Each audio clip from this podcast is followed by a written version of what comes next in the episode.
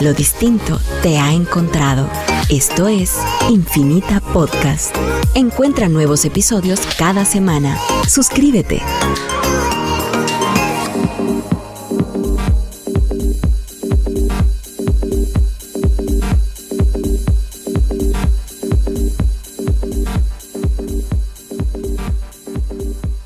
Bienvenidos al DT Podcast número 6. Hoy es un episodio especial. Hoy estamos todos los cofundadores de, este movimiento open source de DT. Está con nosotros Rafa, Gus y yo. El día de hoy pues tenemos un programa bastante interesante. Ya hemos hablado en los episodios, en los episodios pasados sobre mm, el dinero, que es sobre criptomonedas o más bien eh, valores digitales descentralizados que son. También hemos hablado sobre monedas inflacionarias, deflacionarias, porque esto es importante y cómo surge pues todo de todo esto eh, Bitcoin y de ahí cómo ya las aplicaciones de blockchain en sí van evolucionando. Entonces el día de hoy eh, vamos a hablar de smart contracts, de contratos inteligentes, es decir, de dinero programable, es decir, de cómo traducimos contratos actuales legales em, a una versión digital donde pues ya el código se vuelve la ley. El código se vuelve la ley. Entonces, em, pues le damos la palabra a Gus, que nos explique un poquito de la parte técnica de los smart contracts. Buenazo. seguimos la conversación ahí. Gracias por la intro, gracias por la intro.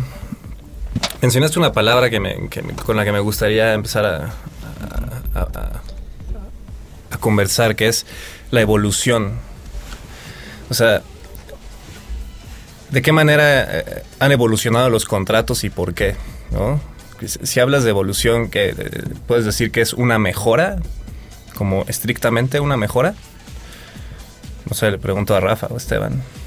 Pues una mejora en el sentido de accesibilidad, diría yo, en el mundo de, blockchain y criptomonedas, pues smart contracts, esta nueva forma que todavía no hemos entrado a, ver a detalle, pero realmente yo siento que la evolución es que es accesible para cualquier persona en el mundo. Eh, cualquier persona puede accederlo con que tenga una conexión a internet y es barato, ¿verdad? Es económico comparado a la forma tradicional de hacer contratos en el mundo real, digamos. Sí, sí, pero esa es una mejora en la forma de distribuir el acceso a los contratos, pero en sí el contrato de qué manera ha evolucionado. Y voy a concluir en Smart Contracts específicamente, pero creo que puedo partir desde el origen de un contrato. Antes de llamarse contrato se llamaba pacto o se llama pacto. Es un, parto, un, parto, un pacto entre partes, ¿no? Una persona a otra le ofrece un producto y esta persona está esperando ese producto. ¿Qué pasa si se lo entregan mal, si no se lo entregan? ¿Quién lo protege, no? ¿Quién le garantiza? De ese pacto, creo que es un pacto entre dos personas o dos entidades, ¿verdad? Ahora que existen como las corporaciones, ¿verdad? Pero es un pacto en el que se derivan derechos y obligaciones, siento yo, ¿verdad? Y típicamente estos pactos donde se derivan de derechos y obligaciones han sido garantizados por la autoridad en la jurisdicción donde lo están haciendo, ¿verdad? el rey o, el, o, la, comunidad de líderes de la, donde, donde están las personas eh, o entidades que hicieron este pacto. Claro. Sí. Hay, un libro interesante que, estuve leyendo que se llama El Leviatán. Es uno de los clásicos de las leyes. Thomas Hobbes lo escribe y pareciera que no va a hablar de leyes hasta que llega a la mitad del libro, porque empieza hablando de los impulsos humanos. ¿Qué, qué hace que hagamos las cosas ¿no? a nivel primitivo? Y todo lo va llevando a que si no existe una soberanía que te ofrece protección, vivimos en un eterno estado de guerra. Siempre vas a estar protegiéndote bajo tus propios medios. Y es entonces que surgen los contratos, que es que, se escriben las leyes. Hay un nuevo concepto ahí que es la ley, que son prácticamente renglones de los derechos y obligaciones de los que hablas, pero se necesita un poder judicial o, una, fuerza que te garantice que tanto una parte como la otra van a entregar lo que firmaron que van a entregar, lo que pactaron. Enforcement, ¿cómo se dirá eso en español? Pues este. a la fuerza, A la fuerza. la palabra está ahí. Sí, sí, sí. y bueno, de ahí em, la gente decide votar por esa entidad que no necesariamente es un humano. Eso hoy te voy a llegar a un tema muy interesante. Porque decide votar por el poder que lo gobierne. Y el poder en sí puede residir en una entidad que no necesariamente es un humano. Puede ser dios. un dios o una computadora o una inteligencia artificial. Hay un, hay un, tema, muy hay un tema muy interesante que se llama la eternidad artificial. La, inventó Thomas Hobbes en el libro. Eternidad artificial se refiere a, cómo se va transfiriendo el poder a lo largo del tiempo. Puede, puede existir un presidente eh, durante su mandato, cuatro o seis años o más, muere y el poder va a seguir ahí porque la gente va a seguir creyendo en el que, en el que eh, este, heredó ese poder.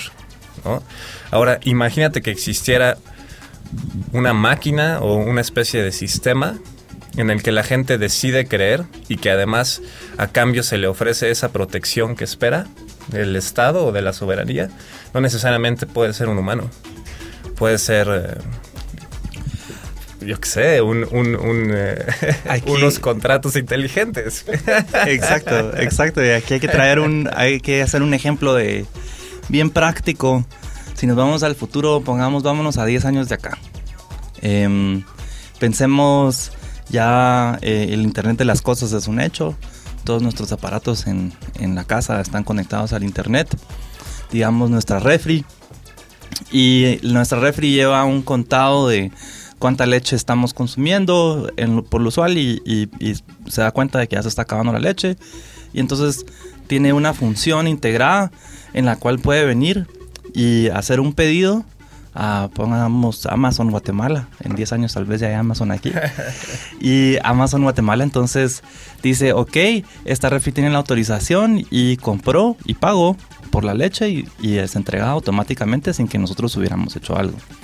Entonces de esto es lo que estamos hablando, de contratos ya programables con derechos que se le pueden dar a, máquinas, a entidades y esto es pues un ejemplo muy, muy simple de una casa pues eh, utilizando inteligencia artificial.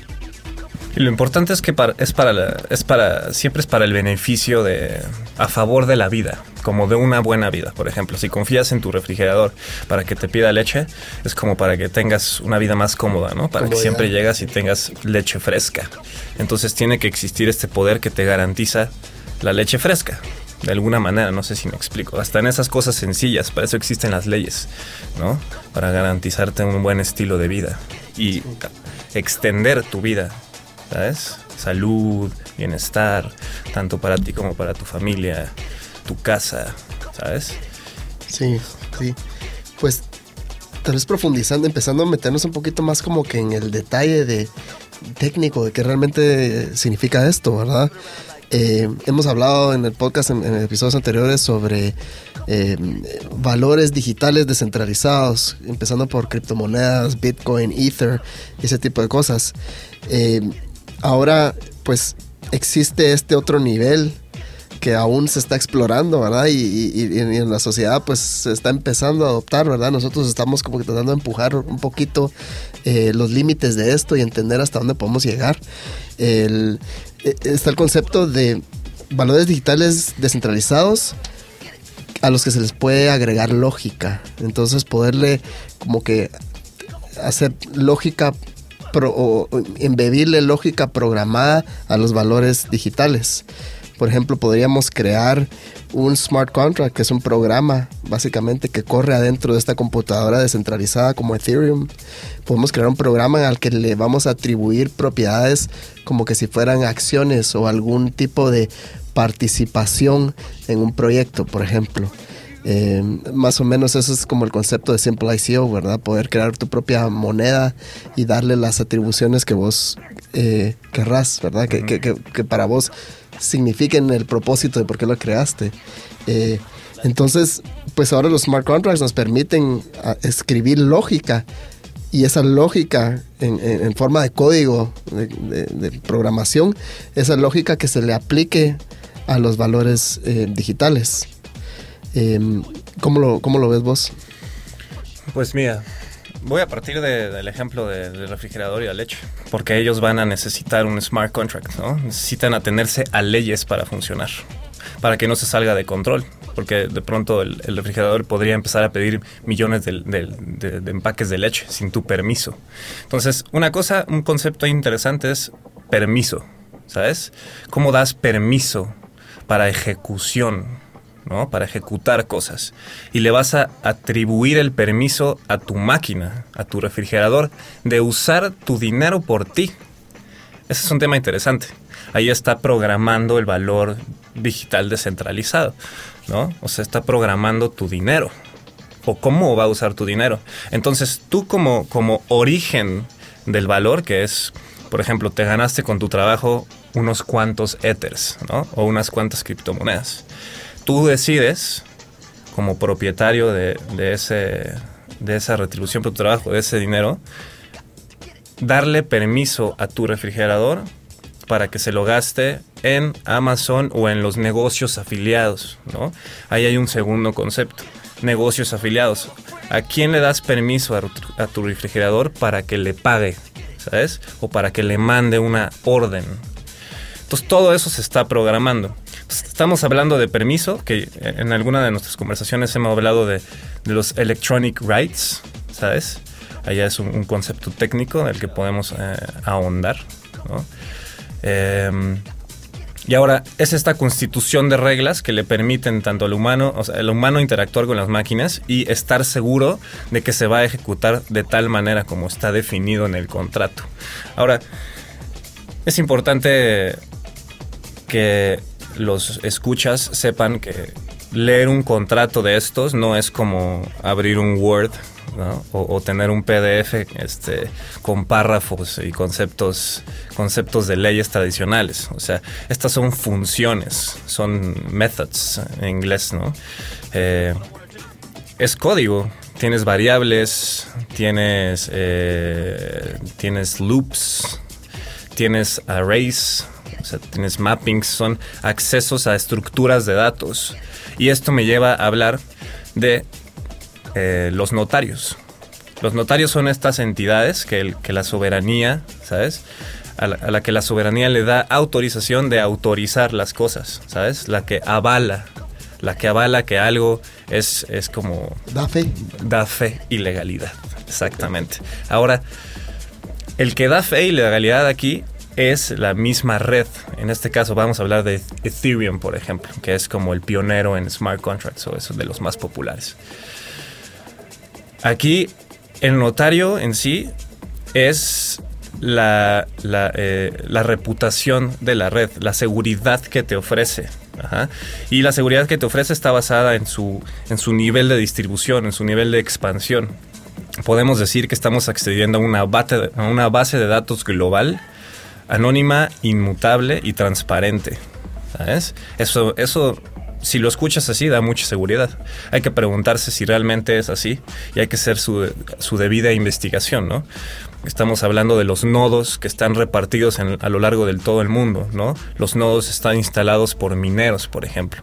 Entonces, si vamos a ejecutar estos contratos a los que está atado nuestro refrigerador o las máquinas de nuestra casa o nuestros carros o algo así, sobre qué están basadas tus decisiones, o sea, cuál es el notario que, te va a asegurar que, se está cumpliendo las leyes, es la red a la que están respondiendo, o sobre la que funcionan, en este caso Ethereum, ¿sabes? Eso se pone muy, denso. Es interesante que usamos conceptos humanos para tratar de definir esta computadora global, ¿verdad? Anonimidad, inmutabilidad, transparencia, son ideas humanas, ¿verdad? Son conceptos humanos que realmente a nivel técnico en una computadora, una computadora no sabe si es anónima o no, ¿verdad? Claro. nosotros le estamos dando como que esos calificativos, esos, esos, aplicando conceptos humanos que nosotros entendemos, ¿verdad? A una computadora, ¿verdad? A un sistema electrónico. Ahora, hay que preguntarse si realmente los entendemos. Por ejemplo, si hablas de transparencia, ¿no? ¿Por qué querer transparencia? ¿Por qué eso nos daría seguridad?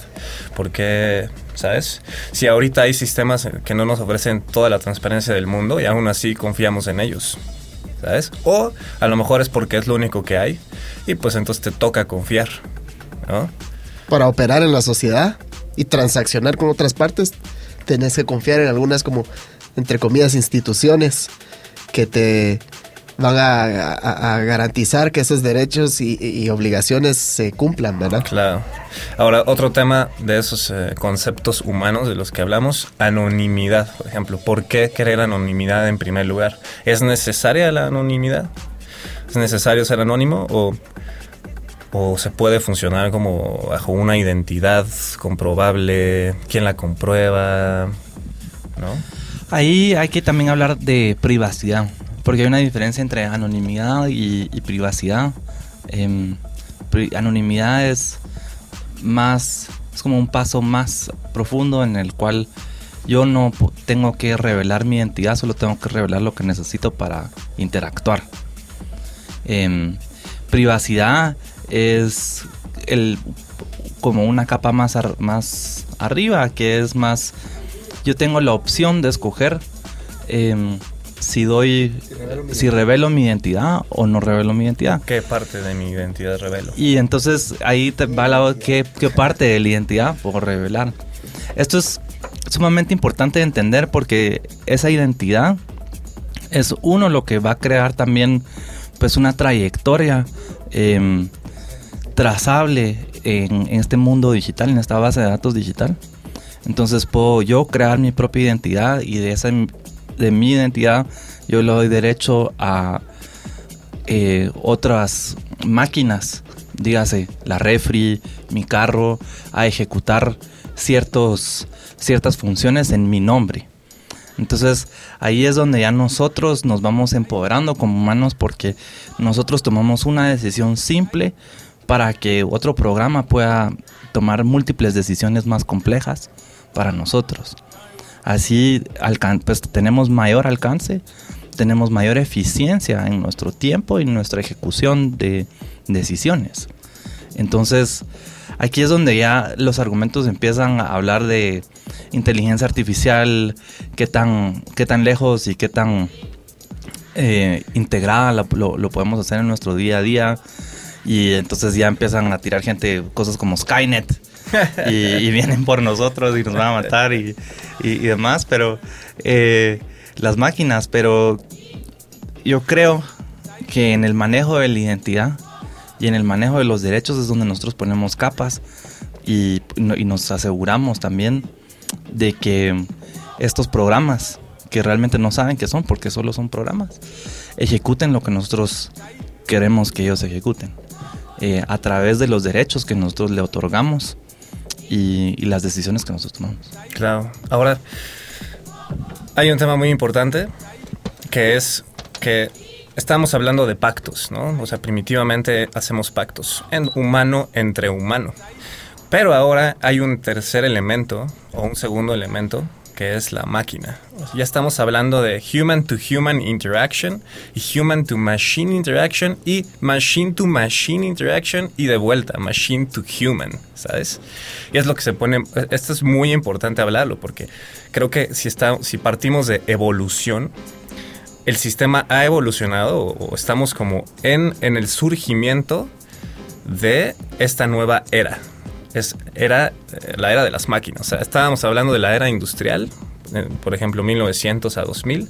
Creo que de 2000 para arriba y contando, estamos hablando de, de, de, de esta necesidad de que las máquinas se atengan a reglas. Por ejemplo, vamos a volver al tema de la confianza, ¿no? Vas a confiar en que tu carro que se va a manejar automáticamente te va a llevar de, un lugar A a B. Y tu carro va a poder hablarle a otro carro o al semáforo o a una policía o a una o al auto al auto al drive-thru de algún restaurante, ¿sabes? Y va a tener que haber un sistema de leyes entre esas interacciones. Se va a programar se va a programar la conversación que va a tener que van a tener las máquinas, ¿sabes? Hay que también recordar que el origen de estas como programaciones es el humano. O sea, si piensas en Bitcoin, como existe la transacción cero, ¿no? O tú cuando despliegas un contrato inteligente en la red de Ethereum, siempre se ve el origen de la transacción. Incluso cuando nace un contrato, si lo podemos decir así como nacer un contrato, es la transacción 0x000 sale al, a la transacción número 1 de un contrato. Pero, y también siempre está el creador, es un humano, o sea, es una wallet, alguien que tenía una wallet. Pero tú puedes programar un contrato para que cree otro contrato. Y entonces después se puede hablar entre contratos. Imagínate que estás eh, este, con un abogado y el, papel le empieza a hablar, el, contrato que está en un papel le empieza a hablar a otro contrato que está en un papel. Eso no era posible, pero ahora sí, ¿sabes? Puedes hablar entre contratos y manejar dinero entre contratos. Ahí se pone muy interesante. Eso, y eso es parte tal vez de lo que estamos trabajando en DT, por ejemplo, eh, la parte de protocolos para una cosa que le dicen security tokens. Mm. Security tokens, bueno, securities para, es interesante porque no existe la palabra en español. Está tratando de explicar securities en español. Las seguridades. No existe, ajá, no existe una, en el vocabulario en español no existe una palabra que represente ese concepto de securities en inglés, ¿verdad? Inversiones no es la palabra porque, por ejemplo, en, en la jurisprudencia de los Estados Unidos, un security está definido como una inversión que una persona hace con expectativas de ganancias en el futuro basados en los esfuerzos de un tercero. Entonces dentro de la definición de un security está una inversión, ¿verdad? Entonces no podemos usar inversión en español para definir security porque hace falta como que no, no los, dos, los dos idiomas no encajan, ¿verdad? Entonces ahora pues se está explorando mucho y, y, tanto Nasdaq, que son como que los exchanges más grandes del mundo, del mundo tradicional, como nuevos proyectos como T0, están explorando eh, protocolos de smart contracts que puedan definir securities. Entonces que las reglas legales que, que, que le dan vida a un security, ¿verdad? Como derechos a las utilidades que genere la empresa. Si, estamos, en este caso estamos hablando de un security que es una acción, por ejemplo, derechos a, los, a las utilidades que genere la empresa, pues típicamente esto se hace a mano, ¿verdad? Eh, o votaciones en, eh, sociedades, digamos, en una empresa, en una, sociedad anónima, pues, eh, votaciones proporcionales a la cantidad de acciones que tiene cada persona. Eso típicamente se hace a mano, ¿verdad? Y entonces ahora muchos de los como beneficios que ven varias personas que puede tener blockchain es programmable securities. Entonces, básicamente todas estas reglas que típicamente se tienen que hacer con abogados y contadores y es un proceso caro para las empresas o para los emprendimientos, eh, se puede hacer mucho más económico a través de smart contracts, ¿verdad? Por ejemplo, estamos trabajando en un proyecto que se llama Simple Whitelist. Simple Whitelist básicamente es que una persona puede crear una lista de inversionistas aprobados que pueden comprar un eh, token en el momento que se emite. Digamos, yo tengo algún emprendimiento y voy a hacer un token como un instrumento, como un security, como un tipo de inversión y quiero eh, y voy a dejar que solo ciertas personas participen. Pasa que en, la en las leyes, por ejemplo, las leyes de Estados Unidos, supongo que también las de Guatemala, no cualquier persona puede venir y comprarme una acción cuando yo la emito, ¿verdad? Eh, tiene que ser un eh, accredited investor, que es un tema en los Estados Unidos, eh, tiene que pasar revisiones de KYC, Know Your Customer y antilavado de dinero, tiene, tiene, que cumplir ciertos requisitos una persona para poder participar. Entonces, con Simple Whitelist lo que estamos tratando de hacer es crear un smart contract donde, una, donde el creador de del token o del security define quiénes pueden participar. Y entonces en el momento que se emite esa moneda, o ese token, solo los que están dentro del whitelist pueden participar. Y después secondary trading, digamos después del IPO, digamos, la, la, reventa de estas acciones la pueden hacer solo las personas que están dentro de ese whitelist, dentro de, de, ese smart contract que define quiénes pueden participar. Típicamente esto en el mundo real es complejísimo de implementar porque cada vez que una persona, por ejemplo, hay restricciones en la cantidad de inversionistas que tiene una empresa. Entonces, si, sobrepasa creo que 500 o 1000 inversionistas, tienen que cotizarse en bolsa. Entonces llenar otro montón de formularios y cumplir con un montón de condiciones para poder ya cotizarse como un public company en, New York Stock Exchange o, en Nasdaq o donde sea, ¿verdad? Entonces, digamos, si tengo 999 inversionistas, tengo 1000 inversionistas, ¿verdad? Ya llegué al tope y viene otra persona más, típicamente en el mundo tradicional tengo que ir a una cosa que se llama el cap table para revisar cuántos inversionistas tengo.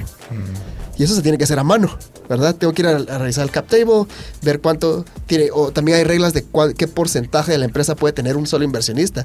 Eso se tiene que hacer a mano ahorita, ¿verdad? Pero si hablamos como smart contracts, estos son programmable securities, básicamente la, el cumplimiento de estas reglas las hace un smart contract y ya no se necesita tanto trabajo manual. Digamos, hay un caso interesante que varias empresas eh, eh, eh, que cotizan en bolsa de Nueva York, de la nada ellos para empezar, empezar para, empezar a hacer esto tienen que contratar firmas de auditoría para que investiguen entre todos los brokerages y todos los diferentes actores que participan en una bolsa, que investiguen quiénes son los accionistas, porque una empresa en tiempo real no puede saber quiénes son sus inversionistas. Está demasiado distribuida la información, ¿verdad? Y entonces es, es, sumamente complejo. Pero con blockchain, digamos, con smart contracts, se puede llegar a simplificar mucho más esto y automatizar ese cumplimiento para que al final sea más barato, ¿verdad? Estamos viendo una investigación con Esteban de, que, hizo el Congreso de Estados Unidos sobre cuánto le cuesta a una empresa estar en bolsa, ¿verdad? Para empezar, para hacer el IPO, 7% de lo que de lo que emiten, digamos, es lo que les cuesta. Entonces, solo, solo poder cotizar en bolsa, tener acceso a este mercado de capitales donde hay miles, ya millones de inversionistas que pueden comprar tu, token o tu acción, ¿verdad? Le cuesta 7% a la, a la empresa. Y año a, y después ya que están en bolsa, año a año, están pagando como cuatro, en promedio como 4.2 millones de dólares solo para permanecer ahí, para pagar abogados y contadores que aseguren que se están cumpliendo todas estas reglas, ¿verdad? Pero con blockchain, con smart contracts, pues esto puede reducirse drásticamente, ¿verdad? Y, que para una empresa sea más fácil tener acceso a capital. Y eso es parte de lo que nosotros también quisiéramos que ocurra en Guatemala, ¿verdad? Guatemala hace falta un mercado de, valores, ¿verdad? Un, capital markets. No hay, en, no en Guatemala una forma, un mecanismo así, ¿verdad? Y ojalá pues se desarrolle. Eh, y, pensamos que blockchain puede ser una tecnología que puede habilitar esto de una forma más, más simple para economías en desarrollo como la nuestra. Sí, ahí creo que hay que explicar también em, el hecho de que el New York Stock Exchange, Nasdaq, eh, la bolsa en, Frankfurt y en Londres, por ejemplo, esas son empresas. Esas son empresas que tienen un CEO, que tienen a personas que se ocupan exactamente en esto, pues, en verificar eh, todas las transacciones, en autenticar la identidad de las personas que están invirtiendo y la identidad de las personas que están ofreciendo. Y eso de manera regulatoria con las, con las entidades como por ejemplo el SEC y, y demás, ¿verdad? Aquí en Guatemala simplemente no ha habido una empresa que diga yo quiero tomar ese, esa responsabilidad de autenticar todas estas identidades, de certificar todos estos procesos y así entonces poder crear una bolsa de valores. Ahora con blockchain básicamente tenemos la posibilidad de crear esta lógica en un programa en esta computadora global y así darle acceso a cualquier persona de manera transparente, poder ofrecer sus productos locales en un mercado global. Y abrir esa puerta es importante para nuestras economías porque eso es lo que nos va a dar la oportunidad de podernos desligar de los mercados globales y poder competir por nuestra calidad. No, no porque es, en el ejemplo del café es, es, muy evidente de que cuando nosotros estamos compitiendo con cafés de especialidad, de altura, con cosas pues muy específicas a Guatemala, No podemos competir con un café que lo están eh, cortando con máquinas en Brasil, a una altura casi nivel de, del mar, pues. Entonces es otra calidad, es otro tipo de producto, pero puesto en la misma categoría y entonces por ende a los mercados obviamente eso les em, favorece.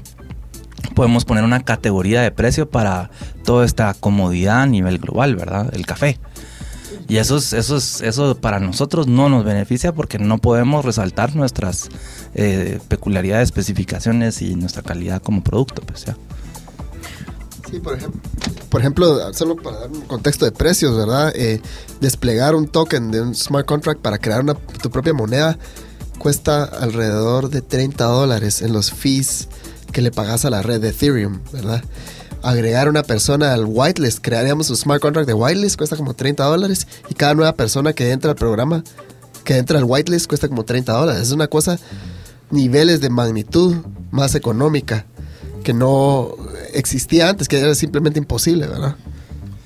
Entonces, pongámoslo en contexto local, eh, ¿cuánto cuesta hacer una empresa en en Guatemala ya con marca registrada, con tus facturas, con tu cuenta de banco empresarial y todo, al final del día te salen más o menos 20 mil quetzales. Entre los 5 mil que tienes que poner en la cuenta y todas las cosas que tienes que pagar, aprox 20 mil quetzales. En blockchain pues lo pudieras hacer por, no sé, tal vez 200, 400, 500 quetzales y tienes todo. Para poner un ejemplo, y entonces ya puedes venir y, y si las personas confían, pues ofrecer tus, tus productos a través de este nuevo canal. Sí. Pues yo, yo, yo, difiero ahí porque no son lo mismo. Yo siento que una, una empresa, eh, una sociedad y facturas y todo eso no es lo mismo que un smart contract. Yo creo que sí se necesita la estructura legal de la empresa y las cosas que te atan al mundo real, digamos, y a la jurisdicción donde estás trabajando. Y blockchain son herramientas que puedes montar encima que, aseguren el cumplimiento de esta empresa con las leyes locales, pero son herramientas que te abaratan los costos de acceso a capital y de cumplimiento de regulaciones relacionadas a, mercados de capitales, que es el tema que estamos hablando, porque también en DT estamos en otros proyectos que, tienen, que son smart contracts que están aplicados a otras cosas totalmente diferentes como trazabilidad de, productos, ¿verdad? a mí me gustaría ponerle orden a esta gran conversación que tuvimos respecto a whitelist, a lo del café, etcétera. ¿Cómo funciona actualmente? Tienes el DPI, por ejemplo, ¿sabes? El DPI es, tu, es como el sistema de identificación, por lo menos en Guatemala, y varios países lo tienen, ¿no? Los sistemas de, electoral y demás para poder votar, ¿sabes? Entonces, ¿en dónde está almacenada la información del DPI? En una sola base de datos, ¿sabes? Se pierde esa base de datos y se pierde la información de los ciudadanos, ¿sabes? Y, e incluso tiene sus debilidades. Por ejemplo, no todos tienen DPI, ¿sabes? O se puede falsificar o etc. Tiene debilidades el sistema actual de identificación nacional e internacional, ¿no? También los pasaportes. Entonces, hay que tomar en cuenta que un smart contract se puede, o se puede programar los, cómo manejas los valores, etcétera, y también puedes almacenar información, ¿sabes? Y la puedes almacenar de modo que pueda ser sustituida, o sea, que puedas estar actualizando la misma información. O puedes hacer que no se pueda sustituir la información, o sea, que sea inmutable. Entonces, hablemos de la evolución del sistema de identificación nacional o internacional eh, en términos de smart contracts, ¿no? Entonces, digamos que el DPI lo migras a, a, la red, a una red blockchain, ¿no? A una red P2P, una base de datos global con acceso transparente, público, ¿sabes? Ya tienes ahí tu sistema de identificación, simplemente eh, tienes a eh, Emiliano Pérez, edad tantos años, pero lo tienes registrado ahí. Ya puedes como sistema, como gobierno, puedes verificar que esa persona es Emiliano Pérez, ¿no? Ahí estás creando un proceso al que las, eh, fintech le llaman KYC, Know Your, know your Customer. Y entonces empezamos a hablar de, este producto en el que estamos trabajando. Eh, como Decentralized Technologies, estamos evaluando eh, un KYC protocol. Estamos diseñando un KYC protocol. Entonces, un smart contract que permita conectar a sistemas de KYC de cualquier institución, no necesariamente el gobierno, para poder verificar a sus, a sus clientes quién está comprando este producto, quién está invirtiendo en este producto y cómo me aseguro que esa wallet o esa o esa, este, esa, dirección. esa dirección que está intentando entrar a mi sistema, cómo me aseguro que sí es esa persona o ese contrato el que está, el que está como attempting to, to interact, ¿no? intentando interactuar conmigo. Y cómo automatizo, cómo enforce, ¿verdad? Las reglas que debería tener ese actor dentro de este sistema, que debería cumplir ese actor dentro de este, este sistema, ¿verdad? Que, que, ¿A quién le puede transferir? ¿verdad? Entonces hablamos de protocolos, porque, porque si lo dejamos como en, en, eh, como que haya interacción humana se presta a, malos usos de la tecnología. Por ejemplo, oye, pues yo quiero, yo quiero entrar a tu, a tu sistema mediante tu proceso de KYC, ¿no? Yo quiero poder invertir en tu empresa. Ah, bueno, este, entonces, si no existe un protocolo de verificación, te puedo decir, bueno, pues la verdad es que no cumples las, las reglas del contrato, pero pues pásame una lana y, te dejo entrar a mí, ¿sabes? Entonces, ¿cómo te aseguras que no haya que no haya espacio para estas interacciones fraudulentas. Pues el blockchain no tiene forma de, poder asegurarse o no asegurarse, porque una blockchain es una computadora que no entiende conceptos humanos, humanos como eh, lavado de dinero. Una computadora no entiende ese concepto, ¿verdad? Una computadora tampoco entiende la parte como que es una mordida, que es una coima, ¿verdad? Una, una computadora no lo entiende, ¿verdad? Tiene que venir alguien del mundo externo que le dé esa validez, ¿verdad? Y ahorita pues las empresas, igual que los bancos, los gobiernos le exigen a los bancos este proceso de KYC. Digamos que sí hay, ya existen reglas para que alguien lo verifique. En este, en este caso, el, cargo está eh, para los bancos, la responsabilidad cae sobre los bancos, por ejemplo, digamos, si quieres abrir una cuenta, pues tiene que tener información tuya, ¿verdad? Eh, también tienen que poder reportar a la superintendencia de bancos cuando ven, detectan un comportamiento anómalo en una cuenta, ¿verdad? Eso ya existe y eso se, se hace, ¿verdad? Entonces tiene que haber una parte humana que, que vele porque se cumplan estas reglas, ¿verdad? Lo que tiene el blockchain es que ya que la persona entró al, ya que ya que un participante pasó por esta verificación, pues ya no necesita, ya se reduce el trabajo manual, digamos, para asegurar el cumplimiento con las reglas del sistema en el que entró. No sé si me explico. Sí, sí, sí. Aún así, si está creado por un humano, siempre hay espacio a, siempre hay espacio a debilidades en el código, ¿no? Sí. Y, y, tomar en cuenta que el sistema, el sistema va a funcionar respecto a leyes que escribió un humano. Y ahí también pues, es importante entender cómo funcionan las bases de datos centralizadas versus las descentralizadas. O sea, que es todo la importancia de la descentralización, que es la seguridad. En bases de datos centralizadas, las actuales, con las cuales trabajamos ahora, en las cuales confiamos, ponemos nuestras identidades, em, ponemos nuestro, nuestros, nuestro historial de transacciones de valor, días en las bases de datos de los bancos. Siempre hay un superusuario Siempre hay una persona que programó esa base de datos. Siempre hay un usuario que puede venir, entrar y cambiar lo que está grabado ahí. Alterarlo. Em, eh, en las bases de datos descentralizadas no existe este superusuario.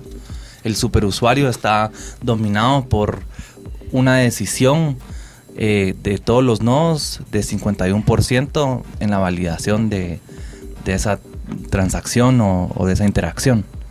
Entonces, yo para alterar una base de datos descentralizada, tendría que convencer al 51% de los nodos que esta es la nueva información. Y ahí es donde se vuelve muy caro alterar eso versus al valor que generaría esa alteración. Eh, y ahí es donde entra pues la seguridad. Estoy un poquito, no estoy en desacuerdo, sin embargo, complementaría con que sí existe el superusuario. El superusuario que tiene que convencer al 51% se llama una idea.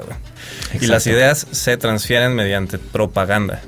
El, superusuario en este caso, si quieres conversar, imagina que tienes un, un, un simple whitelist de mil personas, ¿sabes? Tienes que conversar a, que a 510, 51%, ¿no? Tienes que conversar a 510 personas de tus mil a que, a que eh, como que ejerzan la misma acción o estén de acuerdo. Podrías decir que son 510 personas, cada, cada cabeza es un mundo, ¿no? pero mediante propaganda puedes generar una idea que, que, que, que exista, que, que, cree este consenso, ¿sabes? Y cumplir tu objetivo, ¿sabes? El superusuario sigue existiendo, porque al final hubo una decisión que cambió las cosas. Sí, y en, en cripto yo diría que el consenso es que Bitcoin tiene valor, que vale algo, ¿verdad? Todos los participantes que tienen Bitcoin creen que vale y por eso vale. eso está bueno. ¿Y qué pasa si alguien compra mucho Bitcoin? ¿Qué pasó? ¿Qué pasó, no? Creen que vale mucho. No, y compró mucho Bitcoin, o sea, se, ah, se, encaretó mucho Bitcoin y después lo vende y, genera como una, una ola en el mercado, ¿no? market makers. Los market makers. Por eso le dicen whales a los whales. Los whales. Big fish. Porque cuando salen del agua y crean estas grandes olas. Así es. Bueno, pues vamos, vamos concluyendo. Em. Los whitelist contracts, vamos a hablar técnicamente de, los, de, un contrato de whitelist, cómo funciona. Por ejemplo, si, si, ponemos conceptos concretos dentro del código, estamos hablando de membership, ¿sabes? Eh, el contrato puede estar programado para almacenar direcciones de, del blockchain, ¿no? En este caso de Ethereum, por ejemplo. Entonces, vas a pertenecer a una estructura de datos donde está tu, tu dirección ahí y, y vas a empezar a programar reglas para para poder ejecutar acciones. Por ejemplo, si esta persona o si esta address pertenece a la, a la membership, o sea, tiene, tiene, es parte de la membresía o parte del grupo, parte del whitelist, entonces permítele ejecutar las demás acciones. En este caso, imagínate que conectas un whitelist a un ERC20, ¿no? A una acción. Únicamente puedes transferir esta acción a otra persona si, en primer lugar, tú perteneces al whitelist y en segundo lugar, si la otra persona pertenece al whitelist. O sea, no, no deberías poder transferir tu acción a otra persona que no pertenezca al whitelist. Acción como token. Sí, como token. Ahora, eh, ¿cómo se te dio autorización de pertenecer al whitelist en primer lugar? Ahí ya depende de cada institución, ¿no? Entonces tienes que crear un protocolo porque un protocolo permite la flexibilidad de, reglas, ¿no? Entonces, la institución A va a diseñar su propio, su propio sistema de verificación, ¿no? Tiene que tener de 25 a 35 años, ¿sabes? Tiene que tener, eh, este, tiene que, a lo mejor puedes decir, tiene que vivir en cierta zona o tiene que tener acceso a cierto capital, ¿no? Lo tienes que poder comprobar como, como, como persona que quiere entrar al whitelist. Y la, institución tiene tiene que tener herramientas para poder verificar que efectivamente tiene de 25 a 35 años, que efectivamente tiene acceso a tanto capital, ¿no? Vas creando tus reglas o puedes poner, por ejemplo, el acceso a un concierto o a un evento, ¿sabes? De entretenimiento. Bueno, tu, única verificación podría ser si ya tienes el ticket, ¿no? también, también perteneces a una membresía temporal que te da acceso al concierto si es que ya cumpliste las reglas, que en este caso era comprar un ticket, ¿no? O a lo mejor es algo más especial, como comprar un ticket y haber sido fan de la, de la banda durante 10 años. ¿Cómo compruebas eso, no? ¿Cómo compruebas eso? Tienes que traer la gorra oficial. ¿Cómo haces que sea la gorra oficial y no una copia? O sea, tiene que haber herramientas que generalmente son máquinas, yo diría, a mí me gusta pensar en inteligencia artificial que se dedique a comprobar, ¿sabes? Y eso, eh, así como en un futuro quizás es una utopía o distopía, pero puede ser el nuevo poder judicial, que sean drones, ¿no? que sean drones y que verifiquen así. Suena medio darks, suena medio darks, pero no sé, la gente de pronto puede votar porque se acepta así como un nuevo robot que robot policía. Pues mira, ya, existe el robot. El verdadero Robocop. Los Robocop son las cámaras que ya tenemos, cámaras de seguridad, las cámaras que si el, un carro excede velocidad, les toma foto a la placa. Robocop. Son los principios. Son los principios. Definitivamente. Son los principios, ¿no? En China es donde más, más cámaras hay y hay pues software ya súper avanzado en términos de reconocimiento facial. Em, y esta inteligencia artificial te va dando puntos según a tu registro oficial en el, en, el país. Entonces te va dando puntos de, de, de tu conducta. Entonces, ponete, si te pasas en China un semáforo en rojo, te quita puntos. Haces eso varias veces y entonces por la falta de puntos que tenés en tu registro, ya no puedes comprar tickets de eh, tren de alta velocidad, por ejemplo. Y así es como ellos van regulando. Y esto es una realidad, esto no es duro, esto, esto está pasando hoy. Esto ya está sucediendo hoy.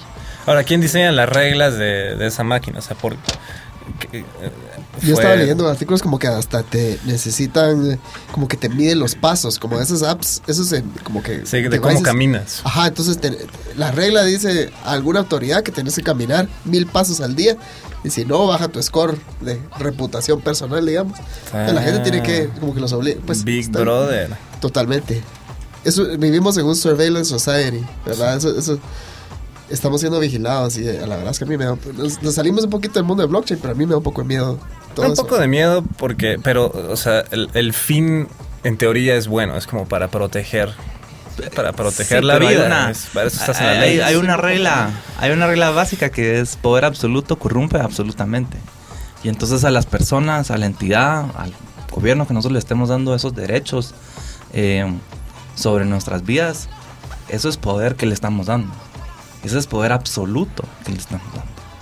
Y entonces ahí es donde ya cómo se define corrupción, pues de diferentes maneras, pero ese establecimiento nunca lo vas a poder votar. Claro. Porque él va a pelear, en su naturaleza está pelear, está pelear para que él sea la autoridad en decidir cuántos pasos tienes que tomar, qué acto en tu vecindario te va a subir tu score por, por ejemplo, y, eso, es lo, eso, eso, es real. O sea, los chinos, ponete, no lograron pagar una tarjeta de crédito o algo así. Les bajan su credit score. Entonces, por eso ya no pueden eh, comprar boletos en, el tren eh, de alta velocidad. Entonces, para recibir de nuevo puntos, van en su vecindad, en, su, en sus edificios y hacen eh, obras de caridad. Van entonces con, con las personas de mayor edad, por ejemplo, y los ayudan, los llevan a alguna clase, o los llevan al súper, o les ayudan a cargar, y todo eso, entonces hay una persona que va diciendo, esta persona hizo esta actividad social en este vecindario, y entonces ya se le sube el score, y así pueden volver a subir los scores. Entonces, obviamente el gobierno chino está diciendo ahí, así es como nosotros nos aseguramos de que las personas hagan bien, que eh, contribuyan con su comunidad, que haya una conexión ahí a la comunidad y un crecimiento de la comunidad positivo. Pero al mismo tiempo le estás dando todo el poder de sobre todas tus, tus actividades, pues. Depende del sistema de gobierno. ¿eh? Hablemos de hablemos del el contrato más poderoso en una república. No es no o sea no es el, el gobierno en sí es la, constitución política que es un conjunto de reglas. que le da vida a todas las estructuras que gobiernan. Todo el, sistema se de las eso, exacto. Entonces, imagínate que, que, creas un sistema que permite, que devuelva la, o sea, que sea una verdadera democracia, ¿sabes? Que devuelva el poder a las personas de crear sus propias leyes y también te vuelve más responsable. Necesitas hablar de educación, ¿no? O sea, por ejemplo, identificaste una oportunidad para una ley dentro de tu comunidad, ¿no? Ah, es que pongan semáforos o no, no sé cómo no sé cómo se escribe una ley como oficialmente, ¿no? Pero ahí es donde hablo de educación, o sea, bueno, técnicamente en Guatemala a través del Congreso, el Congreso hace la ley. Pero cómo proponer una ley en primer reglas las puede emitir, digamos, un ministerio o una municipalidad. Pues sí, porque a eso se le se le designó el poder de escribir reglas, ¿no? Pero imagínate que el ciudadano le devuelves como esa oportunidad de proponer una ley, ¿sabes? Y después se publica y otros lo empiezan a aceptar y de pronto en un smart contract como que se, se, funda esa ley, ¿sabes? Del 50, porque el 51% de los ciudadanos la aceptaron. Y entonces la nueva, podemos hablar de una nueva constitución incluso, como que una constitución digital descentralizada. Sí, totalmente. Yo, yo sí siento que ese es uno de los posibles como que futuros a los que suena bien, suena bien. ¿verdad? Suena bien y peligroso también. Por ejemplo, el Congreso eh, pues hay una eh, tenemos una representación indirecta como ciudadanos en la creación de las leyes, porque típicamente era la información tardaba en llegar para poder crear una ley, ¿verdad? Entonces había representantes de los diferentes distritos del país que eran los que velaban por crear las leyes o por velaban por los derechos y, los intereses de sus, representados. Pero ahora la información viaja súper fácil, ¿verdad? Ya, no está esa limitante, ¿verdad? Yo creo que puede haber una evolución en la forma en la que se organizan las sociedades o, los gobiernos se, se, organizan, ¿verdad? ¿Y cómo se influye la decisión de, de esas leyes? O sea, volviendo al tema de la propaganda, ¿no? Imagínate que ya tienes este mundo ideal en donde puedes escribir tus propias leyes y se está creando una nueva constitución y el mundo rosita, ¿no? Pero, ¿qué tal si empieza como, como una, una ola de ideas hacia promover una ley, ¿sabes? Empiezas a influir al pueblo para que voten por una ley. Entonces, tiene que haber un sistema de regulación de la información para la promoción de las leyes, ¿sabes? ¿Y quién va a regular eso? O sea, tiene que haber leyes para controlar la influencia de la propuesta de leyes. No sé si me explico. Sí, y actualmente pues en el sistema existe, ¿eh? cabal, ese tipo de entidades, pues. Eh, y ahí es donde pues ya se puede discutir sus, eh, sus fines, si realmente están alineados con los de la población o están alineados con su naturaleza de preservar el derecho de mantener ese poder. Y, ahí es donde se pone complicado. Entonces, yo creo que regresando a, paso uno, regresando a los smart contracts, ¿cómo empezamos a volver esto una realidad, a crear contratos inteligentes, a programar dinero, tenemos que empezar con una manera de interactuar más fácil con este contrato. Entonces ahí es donde llegamos ya a las interfaces. En las interfaces nosotros estamos en DT proponiendo un framework que se llama SCUI, Smart Contract User Interface. Em, y esto lo que hace es que facilita la, la interacción con el, con el contrato inteligente. Claro, nuestro objetivo es cómo hacemos eh, como la interfaz más sencilla posible a nivel global, ¿sabes? Queremos, queremos posicionar a Guatemala y a Centroamérica, Latinoamérica, o nos queremos posicionar en el mundo como los creadores de las interfaces más fáciles de usar para interactuar con smart contracts. Y no estamos hablando solamente del navegador web, o sea, no es solamente la computadora. Puede ser a través de un chat, por ejemplo. Puedes hablar en, WhatsApp o en Telegram, ¿sabes? Y puedes escribirle a un, o sea, a escribirle a un smart contract. O puedes ir, no sé, estás en la caseta de, ¿cómo se llama? Por donde pasas en el carro en una carretera de cuota, ¿sabes? Peaje. El peaje. Puede que la máquina del peaje esté hablando con un smart contract y el, el usuario ni siquiera sepa que está interactuando con el blockchain. Simplemente a él lo que le interesa es pasar la garita, ¿sabes? Y continuar su camino y tener una carretera de última calidad, ¿sabes? ¿Sabes? Entonces, si hablamos de interfaces de smart contracts, no estamos limitados a un, a un solo medio, dígase el browser, puede ser mobile apps, puede ser un chat, puede ser una máquina en, eh, no sé, en el sistema de administración tributaria, puede ser en un banco, puede ser incluso en, un drive-thru, ¿sabes? Sí, sí. Pues el, Smart Contract User Interface, para dar un poquito de contexto, eh, la primera versión ya la está implementada. Uno puede ir a simpleico.com y probar el, el, SCUI en vivo. Eh, hicimos un piloto para probar qué tan fácil era para desarrolladores utilizar el SQUI para crear sus propias interfaces de sus propios smart contracts. Hicimos un hackathon en la Universidad Francisco Marroquín en septiembre del año pasado en el que le pusimos un reto a los hackers de crear un protocolo de registro académico en Ethereum y utilizar el SQUI para crear la interfaz de usuario de cómo iban a interactuar los usuarios con el protocolo de registro académico. Y la verdad es que fue un éxito enorme, fue, fue, fue una muy buena experiencia para todos. Todos salimos iluminados de eso, ¿verdad?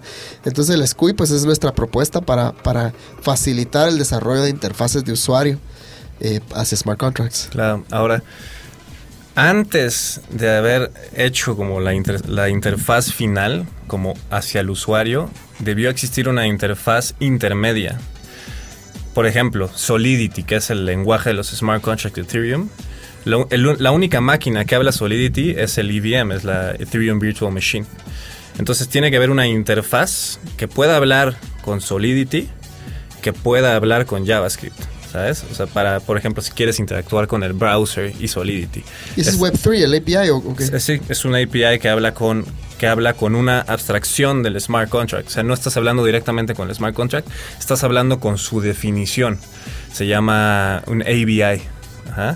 Entonces, es, un, es una estructura JSON específicamente diseñada para que Web3 de JavaScript pueda hablar como con, la definición del smart contract. Y tú hablas con Web3 y Web3 habla con, pues, con el IBM o, con Ethereum. Entonces, ahí hay una... Eh, a lo que quiero llegar es que es una parte importante de el éxito o fracaso, es lo que determina el éxito o fracaso de un nuevo blockchain. Por ejemplo, hay otros lenguajes de smart contracts que en primer lugar son complicados de adoptar, o sea, tienen una curva de aprendizaje complicada, ¿no? Difícil. Y después resulta también complejo hacer una como este intermediario, como el Web 3 de otro blockchain. También es, un, es, un, es una encomienda difícil. Entonces,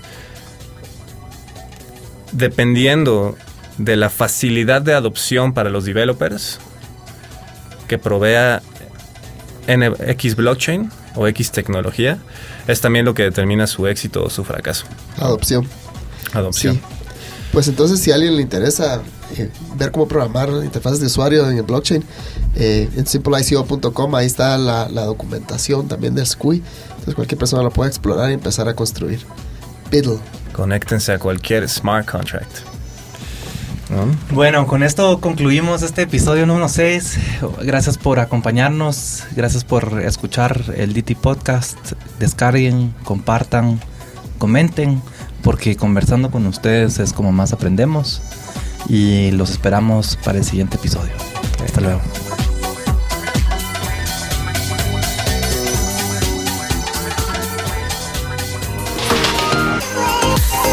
Lo distinto te ha encontrado. Esto es Infinita Podcast. Encuentra nuevos episodios cada semana. Suscríbete.